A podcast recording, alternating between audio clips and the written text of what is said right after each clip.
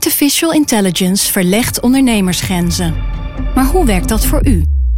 Als transformatiepartner helpt Capgemini u kansen te ontdekken en benutten, zodat we uw ideeën tot leven brengen. Vorm uw eigen mogelijkheden met generative AI. Ontdek meer op capgemini.nl/slash AI. Capgemini. Get the future you want. Wij zijn van de straat, van de buurt, van de wijk. Wij zijn van heel Nederland. Samen zorgen we voor vrolijkheid, verbinding, feest. Samen brengen we in één jaar tijd 349 miljoen euro bij elkaar. Miljoenen waarmee onze goede doelenpartners de wereld groener, gezonder en rechtvaardiger kunnen maken. Nationale Postcode Loterij. Samen voor een betere wereld.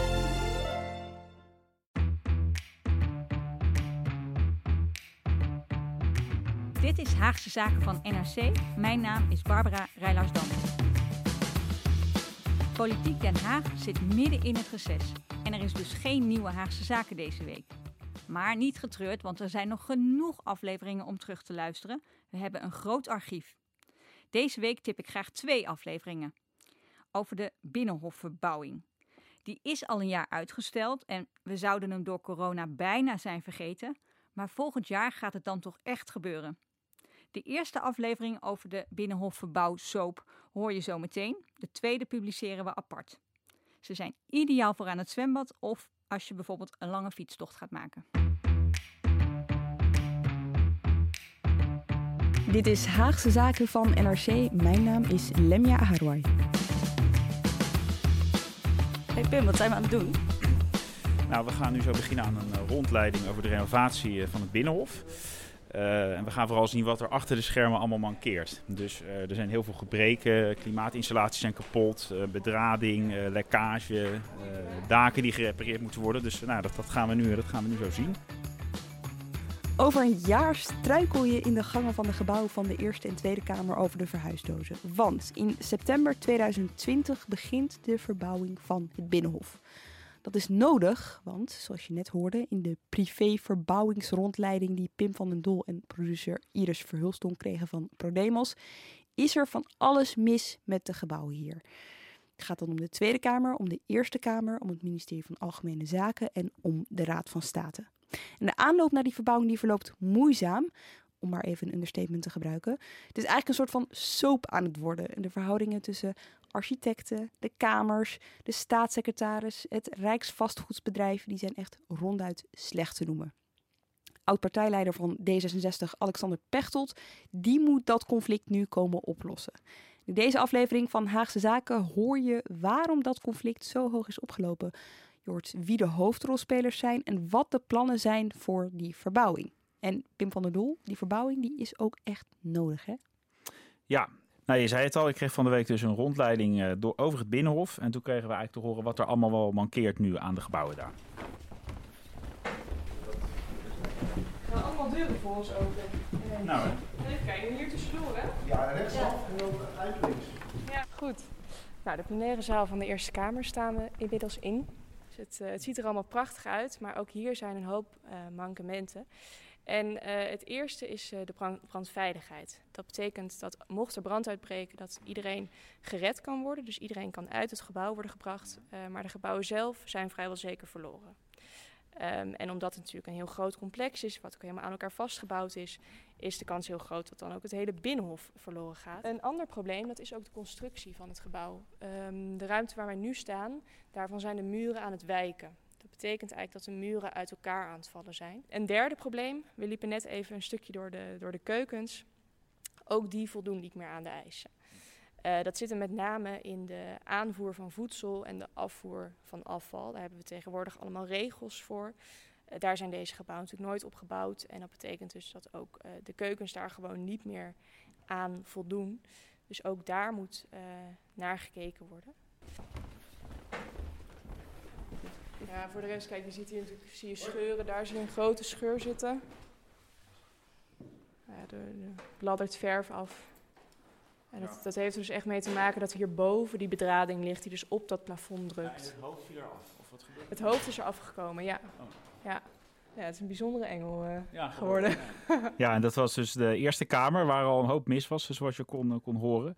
Maar goed, op het hele Binnenhofcomplex zijn dus problemen. Hè? Ook in de, in de Tweede Kamer eh, kampen ze met allerlei eh, ja, achterstallige onderhoud. Ik hoorde laatst dat er een Ehm, dak naar beneden viel bij, het SP, bij de Ja, SP. precies. Bij eh, de SP kwam een deel van het plafond onlangs naar beneden.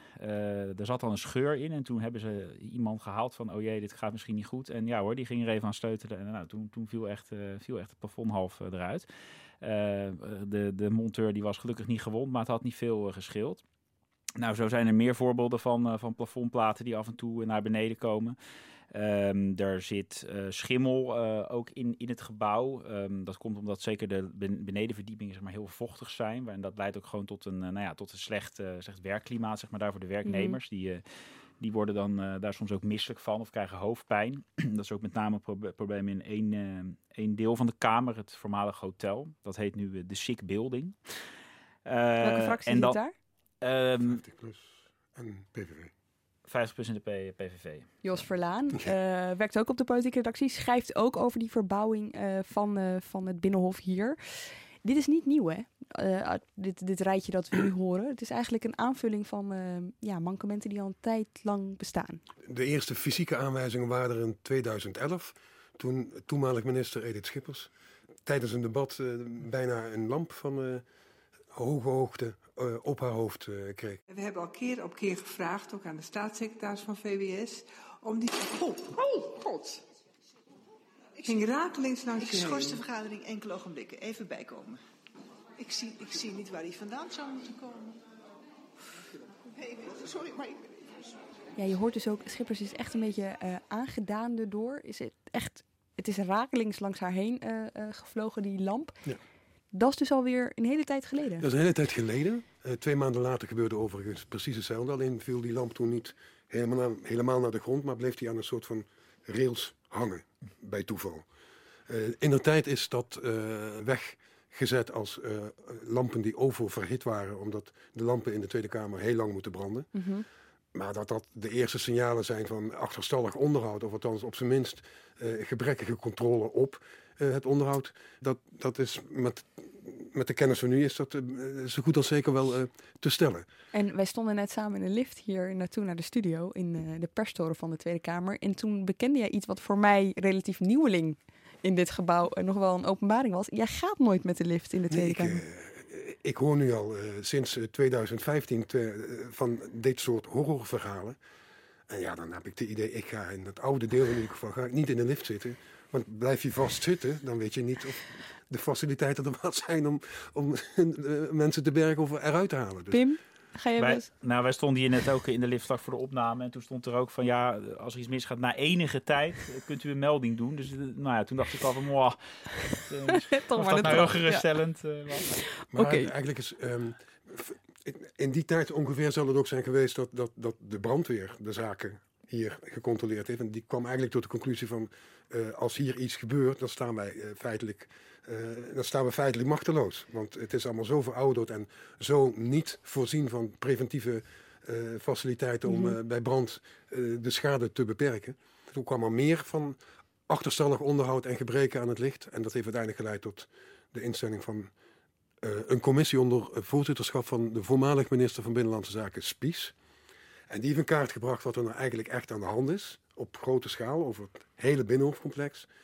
Eh, en eerste schetsen gegeven van wat er moest gebeuren. En vervolgens besluitvorming voorgelegd over hoe het dan zou moeten gebeuren. De Tweede Kamer, waar eh, gisteravond nog zo laat vergaderd werd, verdwijnt voor ruim vijf jaar van het Binnenhof. Tom van Dek. Twee minuten over zes, vrijdag de 13e februari. Goedemorgen, ochtendspits meldt zich tot half tien deze morgen. Ik zei het u al, die Tweede Kamer gaat voor vijf jaar van het Binnenhof verdwijnen. Is allemaal nodig omdat de gebouwen aan het Binnenhof volledig gerenoveerd moeten worden. Politieke Centrum van Nederland moet daarom tijdelijk ergens anders worden ondergebracht. Blijkt allemaal uit onderzoek van onze Haagse redactie. Jaap Jans, onze politiek verslaggever. Voor de zomer moet er een plan liggen van de stuurgroep Renovatie Binnenhof. En minister Blok maakt dan een voorstel en dan kan er snel besloten worden. Op zijn vroegst in 2018 gaat de SPA dan de grond in. Nou, voorlopig horen wij jou dus nog eh, vanaf het Binnenhof. Politiek verslaggever Jaap Jansen vanuit Den Haag. Dankjewel. Wat mij wel fascineert, dit, dit gebeurde allemaal pas in 2015, wat je nu vertelt, eh, die eh, commissie Spies. Maar dat gebrekkig onderhoud, ik bedoel, aan, aan de gebouwen zien dat het, uh, nou ja, niet meer, dat het er allemaal niet meer goed uitzag. Dat was al veel eerder. Waarom, waarom duurde het zo lang voordat ze er werk van maakten? Nou, het had onder andere te maken met dat er een financiële crisis ook uitbrak hè, in 2008. Mhm. En uh, toen was het al langzaam duidelijk aan het worden dat, dat er eigenlijk wat moest gebeuren. Maar politiek was huiverig ook om in een tijd van economische crisis uh, is even flink uh, te gaan investeren in het opknappen van de eigen gebouwen. Hè. De, dan is de politiek toch bang dat gezegd wordt van ja, moest luisteren. Iedereen moet kan bezuinigen. Het geld, ja, Ja. iedereen moet bezuinigen. Kan het geld op dit moment niet, niet, uh, niet beter besteed worden.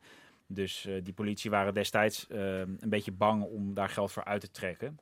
Zoals je in dit hele traject overigens ziet dat uh, de politici erg bang zijn uh, om hier geld voor uit te trekken of dat het budget overschreden wordt. Daar komen we denk ik later nog wel even het over, te spreken. Ja. Ja. De Kamer gaat nu dus verbouwen, maar het is niet voor het eerst dat dit gebeurt. De laatste keer dat het gebeurde uh, was in 92.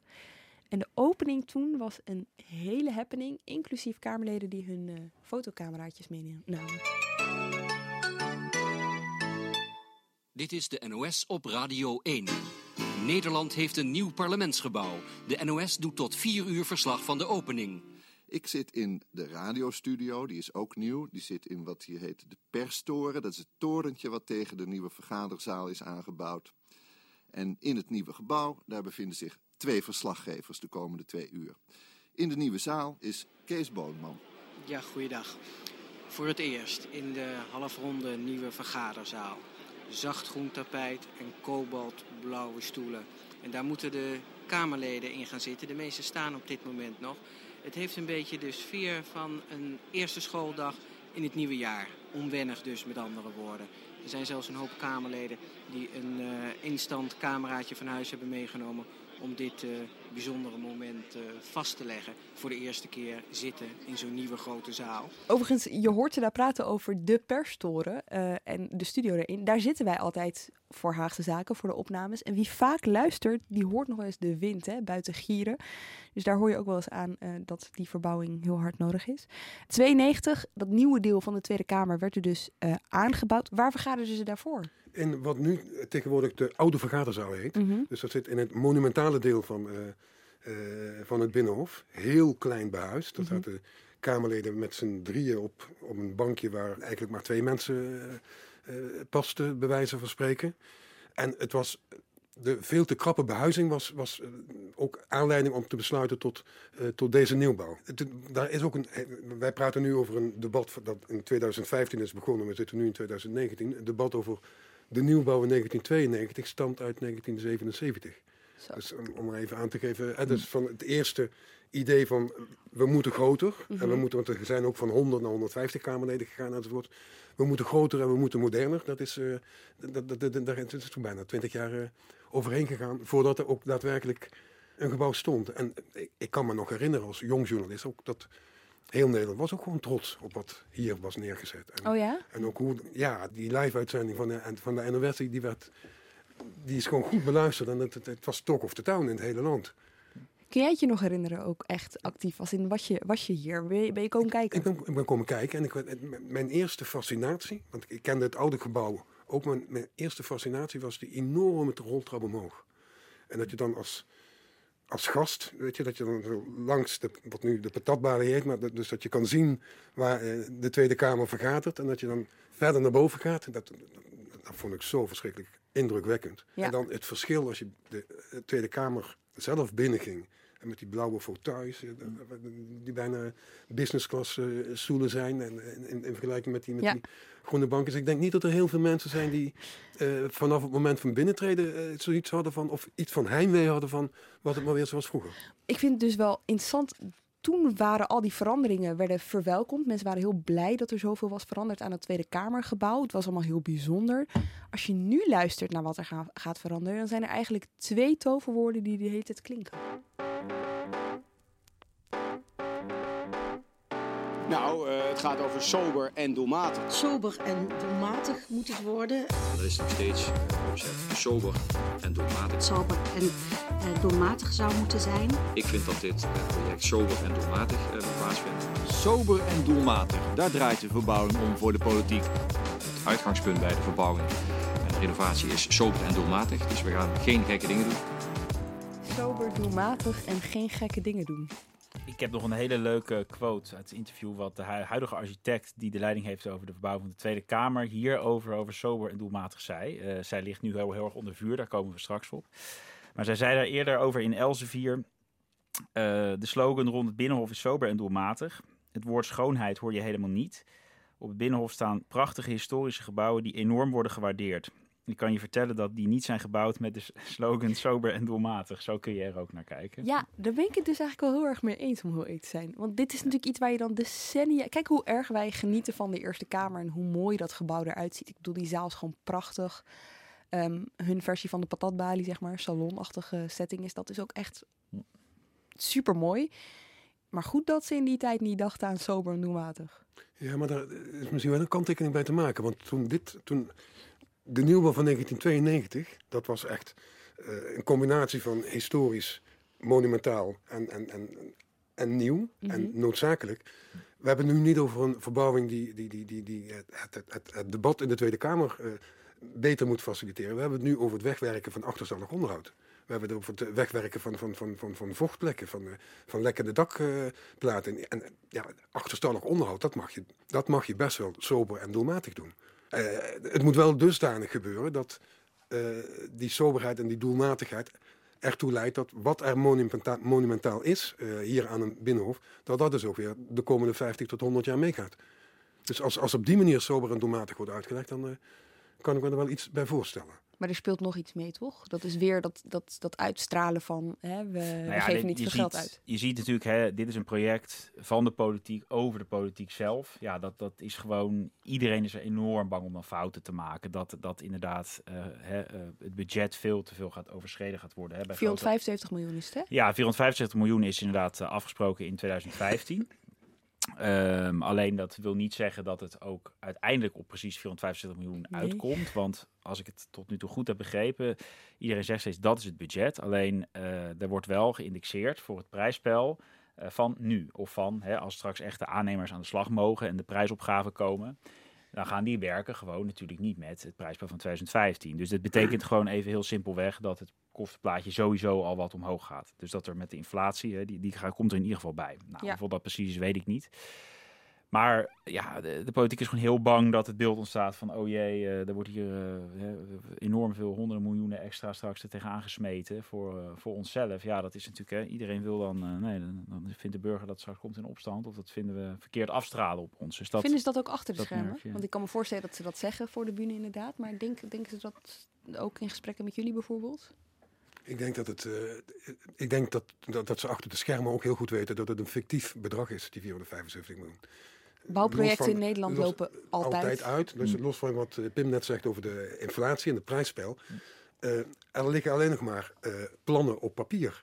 Er is nog geen aannemer geweest. Die heeft zitten kijken en heeft zitten meekijken en heeft gezegd van nou, dat kan ik wel doen voor 475 miljoen. Dus zo dadelijk gaan die plannen naar de, naar de aannemerij, naar de voorgeselecteerde aannemerscombinaties. ja, dat kan alle kanten uit. Dat kan, ik zal niet zeggen dat het eh, goedkoper kan worden. Maar aannemers hebben straks ook heel veel macht om te zeggen van ja, maar voor dat bedrag doen we het niet. Mm. Kan het niet. Ja, want laten we het eens even hebben over de hoofdrolspelers. Wie er eigenlijk allemaal meepraten over dit dossier.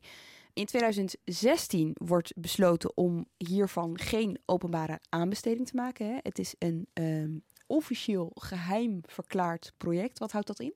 Dat alles, alles van, van, van de bouwtekeningen tot, tot, tot de gesprekken eh staatsgeheim zijn. De rare situatie dat als zo dadelijk 1500 eh, eh, bouwvakkers aan het werk zijn, dat die een geheimhoudingsverklaring moeten Ja, ik denk dat we, dan, dat we op dat moment wel zullen weten voor, wie, eh, voor welke Ja. aannemers ze werken.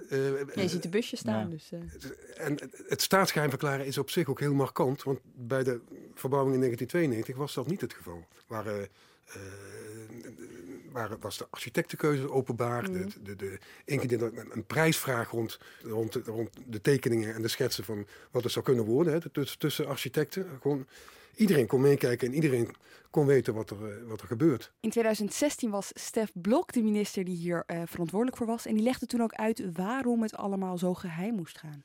Je moet bij eh, belangrijke gebouwen zoals de Tweede Kamer, het Binnenhof natuurlijk ook rekening houden met mensen met eh kwade bedoelingen, met terroristen. En daarom kunnen we niet tot in detail de bouwtekeningen openbaar maken, waar de leidingen lopen, waar het alarm zit. Dus dat is de reden waarom we dat soort van informatie geheim moeten houden. Oké, geheim project. Wat houdt dat in, in, in de praktijk, Jos? Dat houdt in de praktijk in dat de buitenwereld niet weet wat er binnenskamers letterlijk uh, besloten wordt. Dat de buitenwereld niet weet hoe het Rijksvastgoedbedrijf tot haar keuze van architecten is, uh, is gekomen. Dat uh, de buitenwereld tot op het moment van vandaag, terwijl er al voorontwerpen en schetsen circuleren, de buitenwereld niet weet hoe het nieuwe gebouw er uiteindelijk gaat uitzien. Ik vraag me trouwens wel af, hè, nu het allemaal zo geheim is, dit allemaal. Hoe komen jullie aan je informatie? Want het is niet dat je even wat uh, handelingen van de Tweede Kamer kan doorlezen.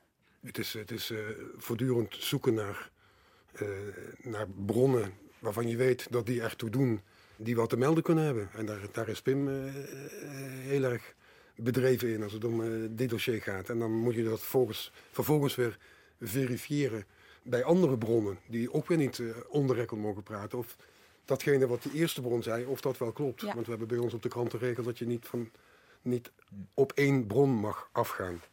Dat... Wat, je, wat je wel merkt is nu het uh, gedoe uh, rond de renovatie uh, zeg maar, steeds erger wordt eigenlijk. Dat mensen ook wel wat makkelijker hun kant van het verhaal willen laten horen. Dus zonder namen te noemen, want dat kan uiteraard niet. Maar werd ik bijvoorbeeld afgelopen week ook zelf door mensen benaderd die dan hadden gehoord dat wij met een stuk bezig waren. Uh, en die dachten, hmm, misschien moeten wij onze kant ook nog Oh, even ja. verder toelichten. Dus nou ja, je- maar het is natuurlijk in het algemeen niet makkelijk. Er zijn weinig stukken, hè, documenten. Af en toe wat verslagen, heel af en toe een debatje. Maar verder is het vooral achter de schermen met mensen praten. En eh, ik, het is mij nooit helemaal duidelijk geworden, ook in de tijd toen, want ik, ik heb Blok dit ook horen zeggen. Ja, als je om deze reden eh, een verbouwing tot staatsgeheim kan verklaren, dan kan je de verbouwing van Amsterdam Centraal of de verbouwing van Utrecht Centraal ook wel staatsgeheim verklaren. Want En dat is niet zo. En dat is niet zo. Wat, wat we in de bouwwereld wel gebruikelijk is, is dat er zijn natuurlijk altijd in een groot bouwproject zijn er onderdelen eh, die je geheim verklaart. Als een, als, als een, een bank eh, opdracht geeft tot, tot, tot nieuwbouw van, van, een, van een complex, dan zijn de delen die, hè, waar de financiën, ja. eh, die, die zijn ook niet voor, voor iedereen toegankelijk.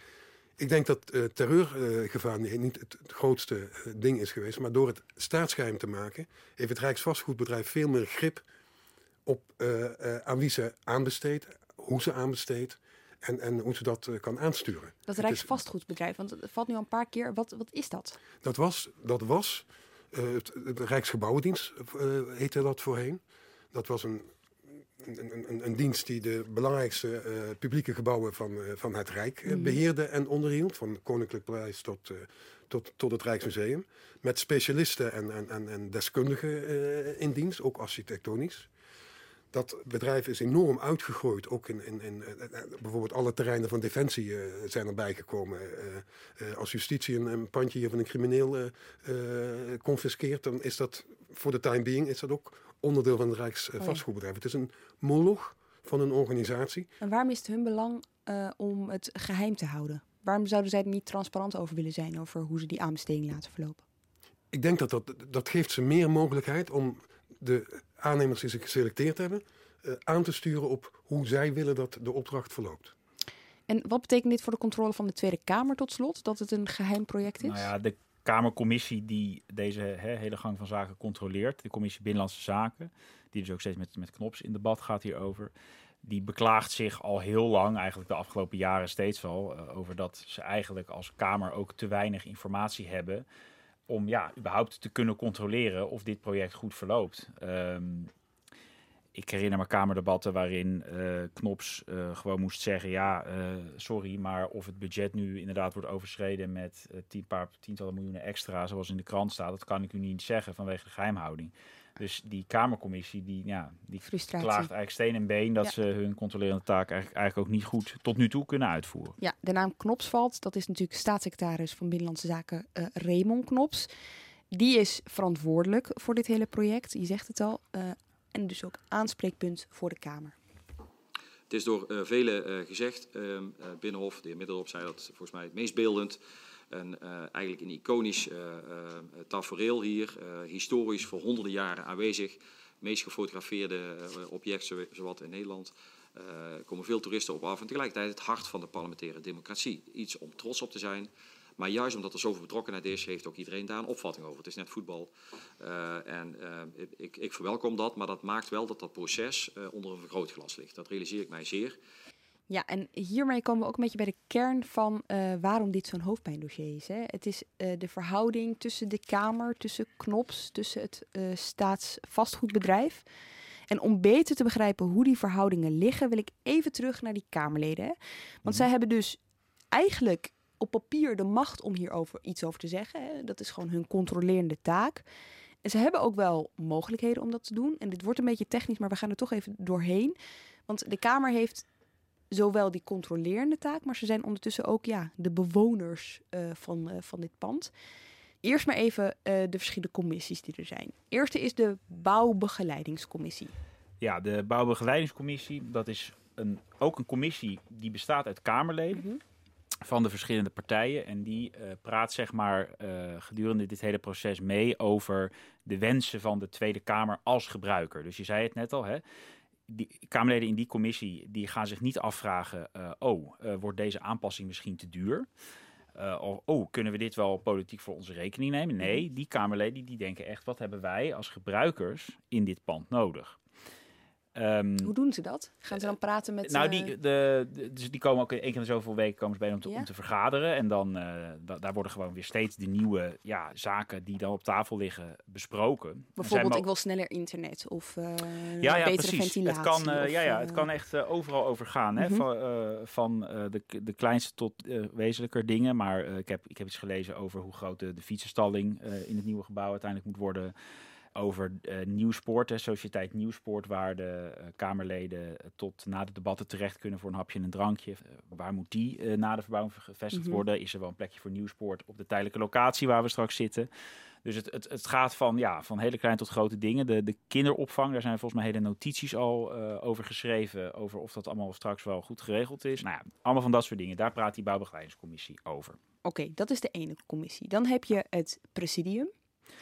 Ja, het, kijk, de dit hele project, de besluiten in dit hele project worden uiteindelijk genomen door uh, uh, wat dan weer met een vreselijk woord de stuurgroep heet. En daar zitten eigenlijk alle betrokkenen met elkaar aan tafel. En uh, die vergadert dan ook weer met ehm, regelmatig bijvoorbeeld met de voorzitter van het presidium. Nou, dat is natuurlijk Khadija Ariep, gewoon Kamervoorzitter. En ook met de voorzitter van de Eerste Kamer. Uh, de griffier van de Tweede Kamer zit zelfs vast in die, in die stuurgroep, die ook één keer in de zoveel weken bij elkaar komt. Dus ja, het aantal betrokkenen. Uh, Jan Kees de Jager is overigens de voorzitter van, uh, van deze stuurgroep. Huh? De oud-minister ja, Financiën? De, de, ja, precies. precies. Um, het is mij in alle eerlijkheid dus nog, nog, een klein beetje onduidelijk, ook met al het gedoe wat nu is ontstaan, in hoeverre die stuurgroep nu echt aanstuurt en de mogelijkheid heeft om nou ja, op de goede manier sturing te geven. Maar daar zitten eigenlijk alle betrokkenen verder in. En dus, ook alle andere gebruikers. Hè? Dus we hebben het nu steeds over de Tweede Eerste Kamer. Maar uh, er praat natuurlijk ook iemand mee namens het ministerie van Algemene Zaken van premier Rutte. Wat, Raad van State. Uh, moet gaan verhuizen. De Raad van State zit in die stuurgroep. De Rijksbouwmeester hè, die, uh, van het Rijksvastgoedbedrijf zit er nog in. de NCTV vanwege de veiligheid. De Nationaal Coördinator ja. Veiligheid. Dus kortom, ja, het aantal betrokken mensen is, ehm, en instanties is al, nu al heel groot. Oké, okay, de bestuurlijke stuurgroep Renovatie Binnenhof is dit dus. Ja. Uh, onderdeel daarvan, we noemden net even het presidium. Het is wel goed uit te leggen, om uit te leggen wat het presidium precies is. Ja, het presidium is het dagelijks bestuur van de Tweede Kamer. Uh, nou, daar zit uh, natuurlijk voorzitter uh, Khadija Ariep in en leden van ook andere partijen. Ja, en die bemoeien, kijk, eh, die bemoeien zich hier natuurlijk ook dus gewoon mee. Dus je hebt, dus de Kamer is echt op, op ja, er zijn dus eigenlijk wel drie gremia binnen de Tweede Kamer die zich hiermee bemoeien. Hè. De, de, de, de, commissie BZK die ik noemde, die bouwbegeleidingscommissie en het presidium. Nou, allemaal met hun eigen rol. Ja, het uh, is soms best complex. En dan denk je, oké, dit zijn een heleboel verschillende commissies en partijen en mensen die betrokken zijn. Maar dan is er ook nog de gemeente Den Haag, ja. Jos omdat uh, de, uh, het Rijksvastgoedbedrijf eigenaar is van, van de gebouwen. Maar die gebouwen staan op grond. En de grond is eigendom van de gemeente Den Haag. De gemeente Den Haag is ook de, de, instantie die iets van 120 of 130 vergunningen nog moet afgeven. Om, om, om alles ook daadwerkelijk mogelijk te maken. En dan is er ook nog de roep uh, in de Tweede Kamer om te onderzoeken of er in de kelders van de Eerste Kamer mogelijk de beenderen liggen van Johan van Oldebanneveld. Wacht even, wacht even, wacht ja. even. Dit komt er ook nog even bij kijken. Ja, dat, dat, eh, dat, dat, wil, eh, dat wil de, de SP heeft die discussie aangewakkerd om die beenderen op te halen en die eh, presidentieel ergens te herbegraven met, met een monument enzovoort. Zoals een van de grootste staatsmannen van, uit onze geschiedenis. Dat wil zeggen, als ze er liggen. Want er is al een keer een voorzichtige poging gedaan eh, samen met eh Jair Verwerda van eh Jinek. We zitten dus onder de kruipruimtes onder het ministerie, onder de plek waar eh, Mark Rutte werkt. Ja, dus hierboven werkt Mark. En dan, oh, zeg, het is bijna niet te doen. Ja. Dit zijn dus dit zijn de muren van de grafkelder, dus Ja. dit is hem dus. Voelt hij al iets of niet? Nou ja, dit is natuurlijk wel heel bijzonder dat dit gewoon de, de muur is waar onze belangrijkste staatsman achter ligt. Het is geen mausoleum, het is geen praalgraf, maar het is de kruipruimte onder het ministerie. Ja, dit is dus samen met Ronald van Raak, SP-Kamerlid. Geen idee of ze er wel of niet liggen. Ik heb, me laten vertellen, ik, heb, ik heb me laten vertellen dat er, dat er daar een verzameling aan beenderen en skeletten en, en eh, restanten liggen. Ja. Eh, het is niet zo dat er ergens, wat Ronald van Raak net ook zei, het is niet zo dat er ergens een, een bordje staat van dit zijn de botten van een jongen van Oldenbarneveld. Dus hoe je dat ooit eh, moet achter... En of dat überhaupt achterhaald moet worden, mag worden, is weer niet aan de Tweede Kamer, maar dat is aan de, eh, aan de gemeente Den Haag. Ja. Maar en zou het dan handig zijn om dat eh, tegelijk te doen met renovatie? Dus om dat tegelijk te proberen om dat te gaan vinden, die botten? Of? Ja, als je het niet gelijk met de renovatie doet, dan moet, dan moet na de renovatie de zaak weer opnieuw open. Ja. Is- Wat, wat ik me wel afvraag is, is dit nou een hamerstuk voor de gemeente Den Haag? Ik bedoel, als ze er hier uit zijn op het Binnenhof wat ze willen, dan die vergunning is dat hamerstuk of wordt dat nog heel erg spannend? Dan wordt het hamerstuk. Als, als, als, eh, zo goed als dat de besluitvorming in 2015, en, eh, dat was uiteindelijk voor de gemeente Den Haag ook een hamerstuk, Mhm. omdat eh, burgemeester Van Aartsen daarover rechtstreeks onderhandelde met, eh met Ik heb in de Eerste Kamer overigens ook wel iemand horen zeggen van ja, stel je nou voor dat, ze, dat we eraan beginnen en ze vinden per ongeluk een paar botten, dan dreigt de hele hele renovatie straks nog weer langer te duren, omdat we dan niet verder kunnen. Dus Oké, nou, tot nu toe, eh, het rijtje wordt steeds langer van betrokkenen. We komen nu bij een van de betrokkenen, of nou eigenlijk zijn het een paar mensen, waar het conflict ook om eh, draait. We gaan het hebben over de architecten. Pim. Ja, want eh, in 2017, dat is inmiddels nou, ruim twee jaar geleden Mhm. eigenlijk, toen heeft het Rijksvastgoedbedrijf twee, wat dan coördinerend architecten wordt genoemd, gekozen.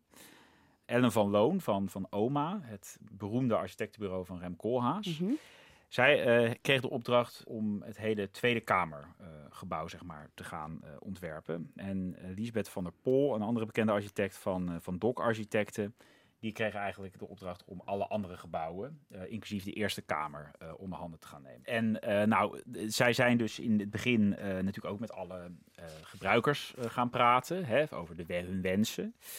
Die werden ook allemaal vastgelegd in een, eh, in een programma van eisen, zoals Mhm. dat is genoemd. Dus daarin stonden eigenlijk namens, namens alle gebruikers, nou ja, de soort van de do's en don'ts of de, nou, een beetje globaal de wensen van dit is eigenlijk wat wij willen. En eh, op basis daarvan zijn die architecten ook aan de slag gegaan. Een aantal eh, maanden lang eigenlijk. En nou ja, toen zijn zij op een gegeven moment met een eerste ontwerp, eerste voorstellen gekomen. Dat was zomer vorig jaar. Ja, dat was zo eh, vlak voor de zomer van vorig Mhm. jaar. Nou, toen ehm, waren eigenlijk een aantal hoofdrolspelers eh, heel erg onaangenaam verrast. Dat ging met name dus om de voorzitters van de Eerste en Tweede Kamer, hebben wij uiteindelijk begrepen. Want eh, nou ja, waar de politiek natuurlijk nadrukkelijk de wens had uitgesproken van hè, deze verbouwing moet sober en doelmatig worden, bleken de architecten die opdracht toch wel wat ja, ruimer te hebben opgevat. Althans, ja, weet je, kijk, het zijn architecten die, die denken... Creatieve vrijheden. Precies. Dus wat je hier heel erg ziet, eh, die hadden die opdracht natuurlijk eh, toch ook wel aangenomen. Met het idee van, nou, we gaan er, dit zijn ook niet de minste bureaus hè, die we net eh, noemden. Ja. We gaan hier iets moois van maken. Hè. We gaan onze creativiteit hier, hierop loslaten. Ja, en dat leidde gewoon tot best wel ingrijpende wijzigingen. Voorstellen voor wijzigingen aan de gebouwen.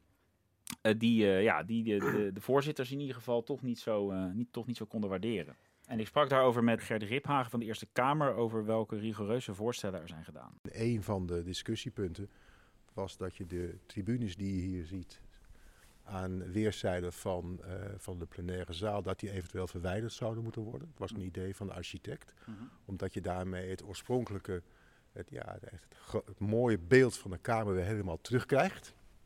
Dat zou wel een probleem opleveren vanwege de openbaarheid, omdat juist het publiek, de pers en de ambtenaren op die tribunes zijn gezet destijds Zo zou je andere oplossingen moeten vinden. En in de wet staat nu één keer dat het openbaar moet zijn. Dus je kan nog over discussiëren. Maar goed, om lang en breed eh, te maken, wij vonden dat geen goed idee. Vonden het dan lastig om dan openbaarheid te garanderen. En uiteindelijk is volgens mij nu besloten dat we dat laten zoals het is. En daarnaast was er een discussie of wij in de hal hiernaast, waar vroeger een trappenhuis is geweest, Ja. Om dat weer eventueel in zijn oorspronkelijke staat terug te brengen tot een trappenhuis. Eh, daar hebben we ook over discussie gehad. En uiteindelijk hebben wij gezegd, ja liever niet. Want dat is eigenlijk ons centraal scharnierpunt in, in dit eh, pand. Tussen de fractiekamers, commissiekamers en de plenaire zaal. Daar, komt ook, daar komen media, daar ontvangen Kamerleden hun gasten. Als je dat scharnierpunt weghaalt, vinden we dat echt heel eh, lastig voor ons al, om weer in te functioneren. Nou, uiteindelijk is dat punt ook weer van tafel gegaan. Ja, eigenlijk is er heel veel van tafel gegaan, want eh, de architect voor de Eerste Kamer is er ook gewoon mee opgehouden. Ja, want wat we net niet hoorden is, en, dat- maar, en dat speelt wel rond die perstribune. Eh, Die architect kwam met het voorstel om die perstribune te verwijderen en dan een soort van, eh, van, van de kleine, kleine tribunetjes voor terug te maken. Achter de voorzitter. Muppet, eh, daar kreeg Herman Cenk Willing, de voormalig voorzitter van de Eerste Kamer, eh, lucht van. Want die was in de jaren negentig betrokken bij de toenmalige verbouwing van eh, de Eerste Kamer. Die belde Ankie Broekers-Knol op met de mededeling... het doen verplaatsen van die perstribune of verwijderen hebben we in de jaren 90 uitvoerig onderzocht. En dat is bouwtechnisch onmogelijk, omdat de bouwconstructie van de vergaderzaal daarvan afhankelijk is. Als je dat weghaalt, dan, dan stort bij wijze van spreken het, eh, eh, de, de zaal helemaal in. En als- Dus rigoureuze plannen voor de Eerste Kamer, die architect is er ook gewoon mee gestopt, hè? Ja, zij is uiteindelijk eh, is er inderdaad mee gestopt. Vorig jaar najaar. Ehm, overigens, in de officiële eh, communicatie daarover is dat zij eh, haar werkzaamheden had afgerond. Huh? Ehm, nou, en het is ook niet helemaal onwaar, omdat zij inderdaad het grote plaatje in het begin moest overzien. En uiteindelijk bij de Eerste Kamer, nadat die plannen van tafel waren, vrij snel tot een soort consensus is gekomen.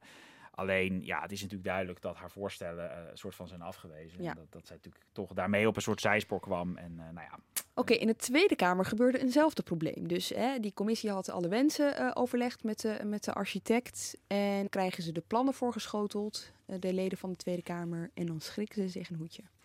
Ja, ook daar gold inderdaad dat het presidium, dus met Khadija Ariep als voorzitter, de plannen onder ogen kreeg. Ja, en, en dat die echt een soort van verbijsterd waren over de manier waarop, eh, hoe ingrijpend zeg maar, het Tweede Kamergebouw zou worden veranderd. Noem eens een paar voorbeelden. Wat, wat, wat Nou, stond daarin? Ellen van Loon, hè, de architect van OMA waar we het nu over hebben, die, nou, die heeft echt eh, voorstellen gedaan om bijvoorbeeld de vergaderzalen allemaal naar één verdieping te verplaatsen, om de ledenrestaurants te verplaatsen, om de kamer van de voorzitter eh, en de perstoren naar andere plekken in het gebouw te verplaatsen. Eh, nou, kortom, eh, eigenlijk een hele andere indeling te maken. Maar dat was helemaal niet de opdracht, toch? Nou ja, dat, dat, dat is natuurlijk, daar is een enorme discussie over ontstaan. Kijk, met een, een deel van, van die voorstellen heeft de Tweede Kamer eigenlijk ook gaandeweg wel degelijk ingestemd. Dat is een beetje het, het vreemde aan dit hele verhaal. Hè, die, die, het is misschien goed om, om uit te leggen, die bouwbegeleidingscommissie waar ik het over had, Ja. die, die wordt, wordt zeg maar bij elk stapje betrokken. Dus bij elk klein stapje, dan krijgen die dat weer te zien. En nou, ja, die hebben dus met een deel van deze plannen in een eerder stadium wel degelijk ingestemd, of in ieder geval gezegd, joh, ga dat onderzoeken. Maar toen dus eenmaal dat ontwerper was en dat op het bordje lag van nou ja, Khadija Ariep en het presidium, ja, toen, toen is de Tweede Kamer, of eigenlijk de, de echte machthebbers in de Tweede Kamer dus, eh, ja, op hun strepen gaan staan en zeggen van dit, is het gewoon niet wat wij ook wel hadden verwacht. Wij, hè, eh, wij hadden eh, gewoon gedacht dat, dat het een veel sobere, kleinere verbouwing van de Tweede Kamer zou worden. Maar goed, ja, die, die architect die, die, had dus, ja, die had dus wel ve- veel vergaandere voorstellen gedaan. En nou, eigenlijk is het sindsdien nooit meer goed gekomen, zou je kunnen zeggen. Dus zeker bij, bij het presidium van de Tweede Kamer is het toen het gevoel gegroeid van ja, dat oma, dat, dat, is, dat wil veel te hè, megalomane zaken met ons eh, gebouw. Dus, dus we moeten het echt op een andere manier proberen te gaan, gaan aanpakken. Maar dit snap ik niet helemaal, want het is toch een staatsgeheim geweest. Dus hoe komt het uiteindelijk toch bij die Tweede Kamer terecht? Nou ja, alle eh, keuzes in het proces en hè, de ontwerpen die over tafel gingen, die, die waren niet openbaar. Dus die Mhm. gingen natuurlijk niet naar de buitenwereld toe. Maar intern zijn natuurlijk verschillende momenten geweest. Hè, in die bouwbegeleidingscommissie waar ik het over had. Waar aan allerlei kleine stapjes werden besproken. En ook het bestuur van de Kamer met de voorzitter Ariep kregen wel regelmatig te zien. Oké, zover staat het nu voor. Maar pas bij dat ontwerp. Eh, toen er echt een tekening lag, toen het echt concreet werd van deze zaal daarheen, dit restaurant daarheen, toen uh, schrokken ze zich een hoedje. Ja. En ze stonden natuurlijk ook op scherp in de Tweede Kamer, omdat achter de schermen dat hele drama in de Eerste Kamer zich al had voltrokken, inclusief het vertrek uh, van de architect. En, en dat, gaat, dat gaat hier op het Binnenhof als een lopend vuurtje in ieder geval onder ingewijden. Dus daar, daar, ook daarmee en daardoor stond alles en iedereen op scherp toen ja. de ontwerpen kwamen. En toen dan gaan er op een gegeven moment gaan er ook allemaal uh, verhalen de ronde, weet je wel. Dat wordt alleen maar erger. Ik hoorde iets over hele mm, grote kamerplanten die ergens geplaatst zouden worden. Nou, uh, één ehm, woord of begrip is eigenlijk zeg maar symbool komen te staan voor wat er mis zou zijn met deze renovatie van het Binnenhof of de plannen daarvoor. En dat is dus de, de tropische kantoortuin. op een gegeven moment meldde het AD die uh, heel veel, uh, eerlijk is eerlijk, mooie onthullingen over dit dossier hadden tot nu toe. Dat er dus, dat Ellen van Loo van de OMA bedacht had dat er in de Tweede Kamer een tropische kantoortuin moest komen. Nou ja, toen uh, de eerste reacties natuurlijk waren ook in die, gewoon die commissie Binnenlandse Zaken in debatten van, nou, wat is dit, dit kan toch niet waar zijn, een tropische kantoortuin, het moest toch sober en doelmatig. En, maar goed, ik, ik heb eens een beetje geprobeerd uit te zoeken natuurlijk, hoe zat het nou precies met die tropische kantoortuin? Nou, de architect eh, had bedacht dat een, een, stukje groen, wat, je, wat nu eigenlijk achter de commissiezalen ligt, als je, vanuit, waar je vanuit de commissiezalen op uitkijkt, ja.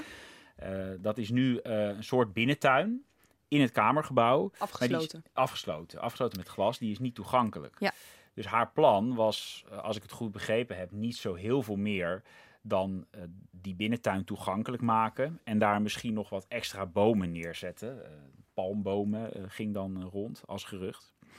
Dus ja, of dat nou een, echt een, een, een megalomaan plan was. zij heeft daar zelf overigens ook in dat interview met Elsevier uh, nog over gezegd. Ik ben nogal verrast uh, dat een binnentuin uh, als een tropische kantoortuin wordt bestempeld.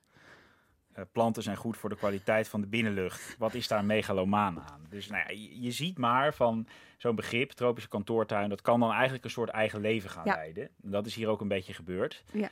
Uh, alleen, ja, uh, onder druk van al die aandacht daarvoor uh, is er wel één ding zeker. Van er is wel een soort dikke streep gegaan door die, door die tropische kantoortuin. Oké, dus dat gaat er niet komen. Ik denk dat mensen ook een beetje... Kennen jullie het ministerie van Financiën een beetje? Als je daar naar binnen loopt, dan heb je midden in de hal... Nou ja, een tropische kantoortuin met palmbomen volgens maar mij. het schijnt, uh, ja, nee, maar het schijnt dat heel veel ministeries het ook gewoon hebben. Dus Ja. ja, ja, mis- ja misschien is het ook wel heel veel ophef om heel weinig. Dat is, Maar eh, in de kern komt het er dus op neer dat de gebruikers van de Tweede Kamer, net zoals bij de Eerste Kamer, het oneens waren met de plannen van de architect. En dan gebeurt er iets interessants, want dan komt de originele architect van de meest recente verbouwing van eh, de Tweede Kamer in 1992, die wordt erbij geroepen, Pie de Bruin. Ja, en dat is ook niet voor niks, omdat een architect die, die iets groots neerzet, Mhm. die heeft een soort van eigendomsrecht op het ontwerp.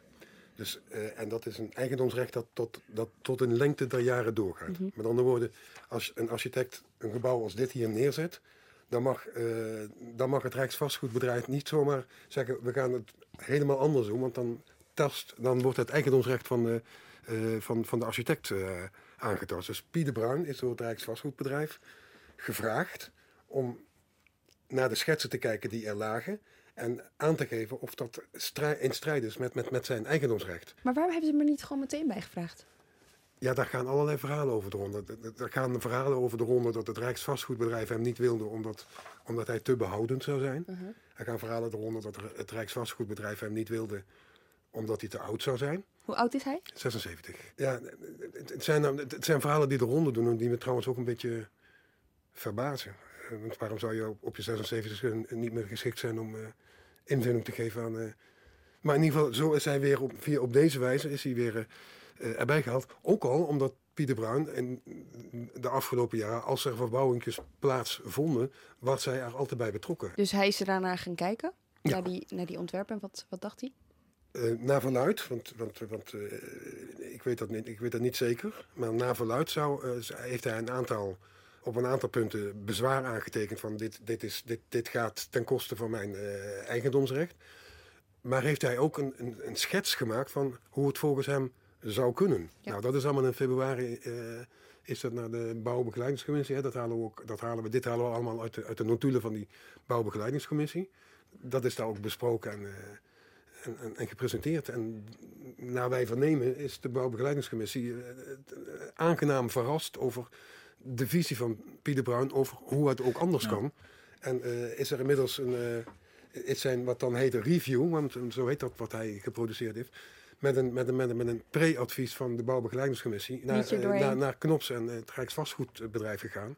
En naar je mag aannemen nu inmiddels ook op het bureau van Pechtold terecht te komen. Van doe maar zo. Zou, zou het niet ook zo kunnen op zijn Maar wacht even hoor, dit klinkt echt als een heel omslachtige manier van werken. Het is niet bepaald rocket science om gewoon de bedenker überhaupt van het huidige gebouw ook de verbouwing te laten doen van wat hij ooit heeft bedacht.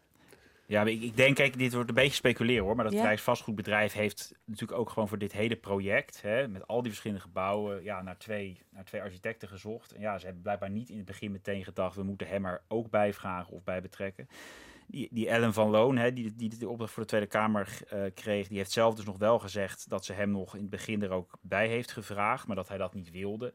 Ja, het is natuurlijk ook logisch dat in die wereld inderdaad, ja, die willen natuurlijk niet liefst een eigen opdracht ja. hè, zo uh, krijgen en zo goed mogelijk uitvoeren. Het is achteraf misschien een, een inschattingsfout geweest het is wel zo dat de Tweede Kamer zelf echt, hè, die Pieter Bruin, er heel erg bij, bij getrokken heeft. Dus het is ook een soort list geweest in mijn uh, beleving van, van, van Khadija Ariep. Om gewoon meer grip op dit uh, en macht uh, binnen dit project te krijgen. Door gewoon in te zetten. En uiteindelijk heeft Knops inderdaad ook gezegd van joh, oké, okay, we, moeten, we moeten hem betrekken. Prima, dan gaan we dat doen. dan gaan we kijken wat voor rol hij kan krijgen. Uh, maar eigenlijk ligt nog steeds uh, de vraag op tafel wie nu straks echt de verbouwing van de Tweede Kamer mag gaan doen. Maar kunnen zij nog af, afscheid nemen van oma? Kunnen ze gewoon zeggen, nou dank voor jullie werk, maar we gaan het niet doen? Dat kan. Uh, er wordt geschermd met het argument dat dat geld gaat kosten. Dat zou, maar dat zou moeten blijken uit de contracten die in de tijd met oma gesloten zijn. Want het is in de architectenwereld niet ongebruikelijk. Mm -hmm.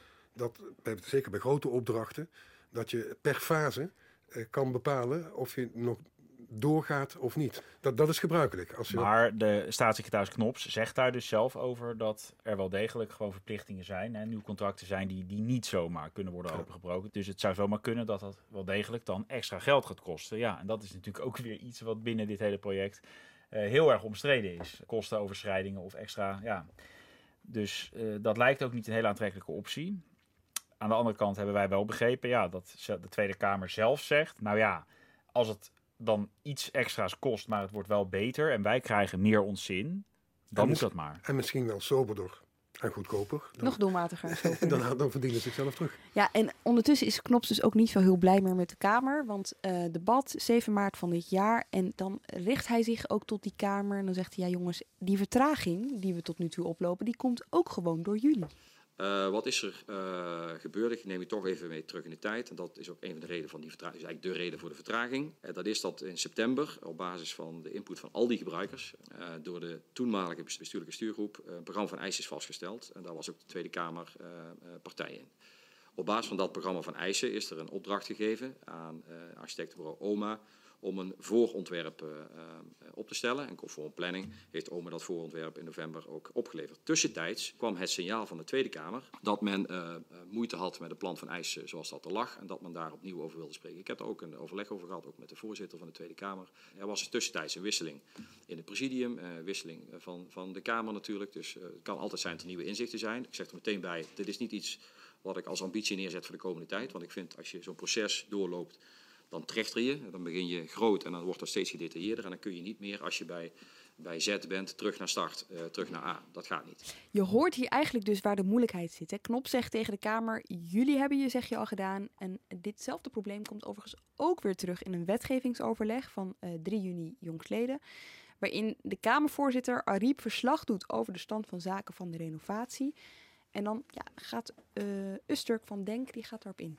En de bouwbegeleidingscommissie is juist de commissie waar de gebruikers in zitten. Daar zitten de ambtenaren, fractiemedewerkers, Kamerleden. Daar zitten mensen van uh, de, bij de bouwbegeleidingscommissie. En ik denk dat die samenwerking met het presidium niet echt tenderend was. Waarom? Omdat wij zien, uh, en ik ook zie als Kamerlid in de, in de kranten, dat er een machtsspelletje of machtsdiscussie is tussen Rijksvastgoed, tussen de ministerie en de Kamervoorzitter. Dus mijn vraag is nogmaals.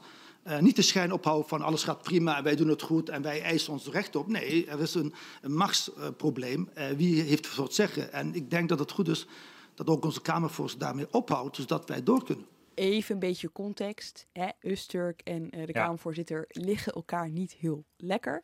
Ehm, overigens wel interessant om even te horen wat Ariep daarop zegt. Dit gebouw is van ons allemaal en van alle burgers in Nederland. En het gaat ons aan het hart dat dit gebouw niet verminkt wordt en dat wij daarvoor moeten waken. En waar aanpassingen nodig zijn, moeten we dat ook doen. Maar waar dat niet nodig is, doen we dat ook niet. Want daar draait het natuurlijk ook om. Hè. Eh, Ariep zegt het hier eh, redelijk dramatisch, maar Mhm. het is ook natuurlijk een gebouw van ons allemaal. Speelt dat, ik bedoel, speelt dat echt mee? Nou, zeker. Ehm, ik denk dat de Tweede Kamer zich heel erg eh, ja, in dit hele proces op de een of andere manier dus, dus in het begin buitenspel gezet voelde en niet Mhm. genoeg meegenomen voelde. En je merkt ook dat bij Ariep dat het ook gewoon een heel emotioneel eh, ding aan het worden is. Sowieso lopen er heel veel eh, ja, emoties door dit hele project inmiddels, die het waarschijnlijk wat Het is echt moeilijk een maken. soap om, af en toe ja, het is een best langzamerhand echt een beetje een soap, soap aan het worden. Hoewel, hoewel Ariep zich niet vaak zo emotioneel uitlaat.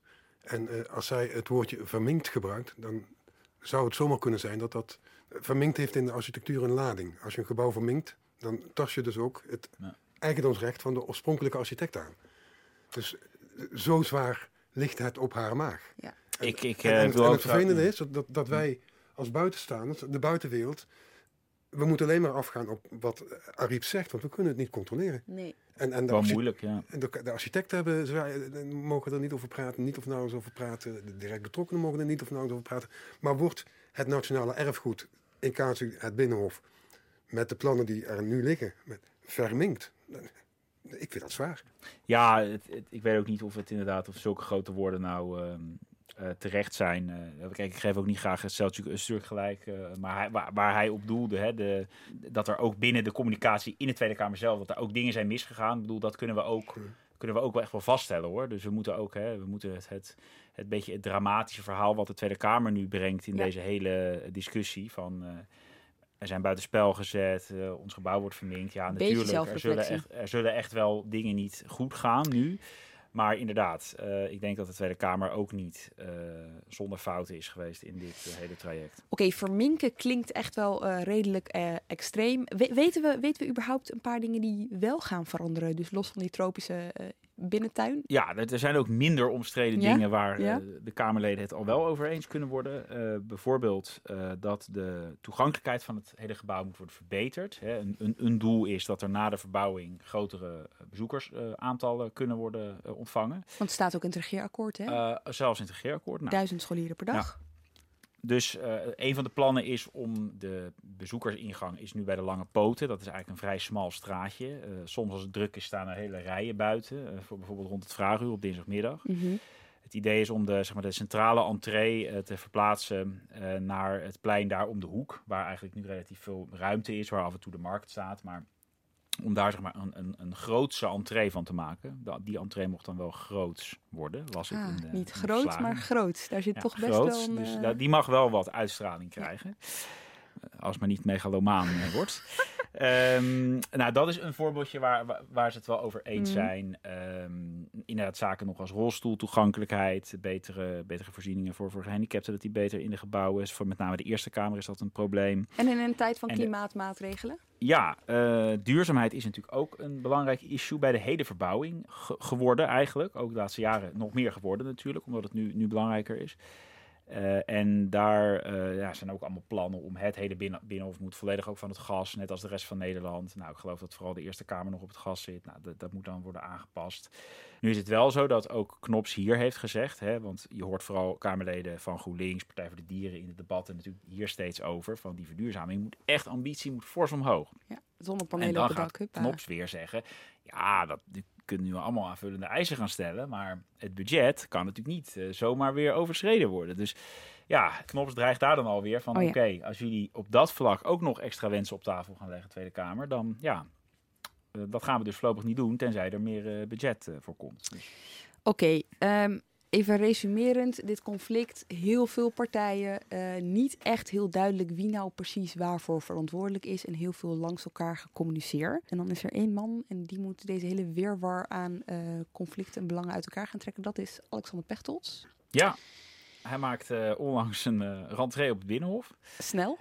Ja, wat sneller dan verwacht. En gratis. Hij gaat het helemaal gratis doen, eh, dit klusje.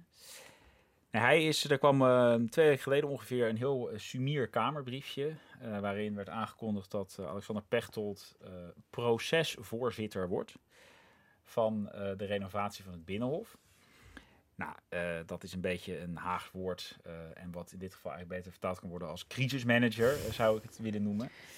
Want hij heeft dus de opdracht gekregen, hè, nadat Knops en de Tweede Kamer overleg hadden gehad, om ja, als een soort bemiddelaar deze komende weken, nog voor het zomerreces, te proberen om de partijen gewoon op één lijn te brengen. Maar het zomerreces begint op 5 juli. Ja, ja, dus de bedoeling is, eh, de vraag is of hij dat haalt. De bedoeling is dat er voor die tijd, eh, hoe ik heb het heb begrepen, dat Pechtold zeg maar echt met een inhoudelijk voorstel komt over hoe die verbouwing van de Tweede Kamer er nou uit moet komen te zien. Eh, overigens hoor je, dat is ook wel eh, hè, de spin vanuit het eh, BZK en het Rijksvastgoedbedrijf. Die, die benadrukken nu steeds heel erg van ja, hè, het gaat dus nog om de laatste 10 meter die Pechtold nu moet, moet invullen. Is dat ook zo? Want Nou als ja, dit zo kijk, of dat nou qua besluiten, hè, aantal besluiten dat nog genomen moet worden, zo is, dat is een beetje moeilijk te zeggen.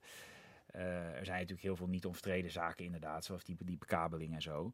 Alleen het grote probleem hier tot nu toe is gewoon dat er dus een enorme vertrouwensbreuk nu is tussen eh, ja, Knops Rijksvastgoedbedrijf aan de ene kant en met name de Tweede Kamer aan de andere kant. Dus eh, ja, ik denk dat er nog wel wat meer werk ehm, te verzetten is. Kan hij Ook meer tijd krijgen? Ja, kijk, in theorie, bij dit soort projecten, je- eh, alles is natuurlijk mogelijk. Want volgend jaar september moet pas echt de, de, de schop in de grond. Alleen als het de partijen nu niet lukt om een, zeg maar, dat voorlopige ontwerp, want daar praten we het nog steeds over, vast te stellen voor de zomer. Ja, in de zomer eh, is iedereen hier weg. Eh, die maanden gaan dan ook weer een, voor een deel verloren. Ja, dan is het gewoon, het wordt steeds meer de vraag. Iedere vertraging die er nu nog inkomt, roept de vraag op: kan die verbouwing dan wel beginnen in september volgend jaar? Of gaat eh, de planning echt in de soep lopen? En, en wat, wat, wat ik gek vind aan de aanstelling van Pechtold, is dat wat hij gaat doen, dat is eigenlijk gewoon de verantwoordelijkheid van de staatssecretaris. Ja. Het is de staatssecretaris die tussen Rijksvastgoedbedrijf en, en de gebruikers van de Binnenhof de zaken goed op orde moet hebben. Dus dat, Maar- dat, dat- dat- op Ja. zich is dat, is dat heel raar. Maar ja, ik- het feit dat hij is gevraagd is gewoon een teken van we komen er samen niet meer uit. Kom helpen. Ja, Is hij zo. gevraagd door de Kamer of door Knops? Hij is na, na, eh, eigenlijk door hun gezamenlijk, eh, maar op uitdrukkelijk verzoek iemand, ook ja. wel van de Tweede Kamer. Oké, Ja. ja. Ja. En jij hebt hem gesproken, maar toen kon hij, ehm, hoe zeg je dat altijd? Uit, ehm, Omwille van het proces. Omwille van het proces kon hij nog niks zeggen over het Een beetje proces. een grapje wat hij maakte van omdat hij procesvoorzitter officieel is. Maar hij besloot direct, nadat dat bekend was geworden, dat hij niet in de media eh, zou gaan reageren op zijn precieze opdracht. Wat hij voor zich ziet als zijn taken. Want dat dat allemaal ja, veel te gevoelig ligt. Dat het alleen maar het proces verder kan verstoren. Dus hij wilde daar nog geen, hij wilde geen interviews geven. Als het allemaal lukt, hè, eh, voor september 2020, betekent dat ook iets best wel ingrijpend voor de Kamer. Voor de Kamers, moet ik zeggen. Eh, want die moeten dan gaan verhuizen. Vijf en een half jaar lang is er voor uitgetrokken. Maar ja, we weten eigenlijk allemaal wel dat dat een stuk eh, en langer en duurder gaat worden dan eh, wat er nu eh, voor begroot is. En ze gaan naar een gebouw dat ook wel eens de Apenrots wordt genoemd, Jos. Het voormalig ministerie van Buitenlandse Zaken. Het is echt een verschrikkelijk lelijk gebouw van buiten. Ja, daarom heet het, daarom heet het ook de Apenrots. Ja, dus, dat, dus de Tweede Kamer gaat naar die Apenrots. En Pim, waar gaat de Eerste Kamer heen? De Eerste Kamer eh, verhuist naar een mooi pand aan het Lange Voorhout. Ja? Eh, en een gedeelte van de Raad van State, wat nu op Binnenhof zit, gaat daar ook heen. En het ministerie van Algemene Zaken, voor die ambtenaren, de meeste van hen komt, komen werkplekken op het, op het Katshuis. Oh, dat is op zich geen slechte Nee. omgeving om eh, te werken. Oké, en dan zijn zij daarheen. Daar moet overigens ook heel veel voor voorbereid worden, hè? zodat al die fracties eh, daarheen kunnen gaan. Je kan je voorstellen, de PVV bijvoorbeeld, die wordt enorm beveiligd hier in de Tweede Kamer. Dat moet daar ook geregeld worden. Er is elke dag komen er hier groepen met bezoekers. Ook daar moet opgerekend worden. Dus ook dat kost nogal wat werk, kan ik me voorstellen. Zijn ze daar al mee bezig? Uiteraard is ook die voorbereiding in volle gang. Hè? Ja. Dus bijvoorbeeld eh, het eh, oude ministerie van Buitenlandse Zaken wordt nu al, die verbouwing daaraan om het een Tweede Kamer te kunnen laten zijn, die is al, al bezig. Ehm, ja, en verder hè, ook over de, de indeling van, van waar de fracties daar straks komen te zitten. Inderdaad, hoe de plenaire zaal daar moet functioneren. Eh, ja, dat moet allemaal ook natuurlijk zo goed mogelijk. Want het is niet zo dat ze even voor eh, even een zomervakantietje verhuizen. Nee, eh, ze gaan daar notabene vijf en half jaar zitten. Dus ja, ook daar zijn allemaal hoge eisen aangesteld. En ehm, Ik zit me nu wel even te bedenken, jongens, dat dit wel heel goed gaat zijn voor onze stappenteller. Want als je hier naar buiten kijkt, dan zie je onze redactie. Hè? Ik bedoel, een steenworp van de Tweede Kamer af. Moeten straks wel stukjes gaan wandelen. Ja, de, eh, inderdaad, wat dat betreft, journalistiek gezien verheug ik me zeer op de, de verdere verloop van dit traject. Eh, en al het gedoe eh, wat er nu al is. Maar heel praktisch wordt het bijvoorbeeld voor ja, journalisten die hier een, een redactie hebben staan niet. Want dan moeten we toch een stuk verder fietsen of hardlopen. Maar misschien ook wel gezond. Die verhuizing gaat ons een stuk fitter maken. Dat kunnen we in ieder geval concluderen. Oké, dus de problemen die de komende tijd opgelost moeten worden, zodat volgend jaar rond deze tijd die verhuisdozen ingepakt kunnen worden, zijn. Nou, Pechtold moet eerst met de Tweede Kamer er zien uit te komen van hoe zij nu precies de verbouwing van hun deel eh, willen. Nou, verder zal er ook in nou, de organisatie van dit project hè, eh, het nodige moeten verbeteren. Dat duidelijk wordt waar nou eigenlijk precies de verantwoordelijkheden liggen. Dat eh, de, de, de governance, een vreselijk woord wat daar wel eens voor gebruikt wordt, eh, beter op, op orde eh, komt. En dan, als hè, dat voorlopig ontwerp is vastgesteld, ehm, zal er ook een knoop moeten worden doorgehakt echt over wie natuurlijk de architecten nu worden van welk deel van met name eh, de Tweede Kamer. Want ook dat is nog iets wat, wat nu nog steeds open ligt. Hè. Wat wordt nou echt de rol van Pieter Bruin? Gaat hij samenwerken met oma of niet? Gaat oma er helemaal uit? Allemaal vragen die nog open liggen en de komende maanden eigenlijk eh, duidelijk moeten worden. Dank jullie wel, Pim van den Doel en Jos Verlaan. Dank ook voor het luisteren. Redactie van deze aflevering was door Iris Verhulstonk. Volgende week zijn we er weer. Ik zou zeggen, tot dan.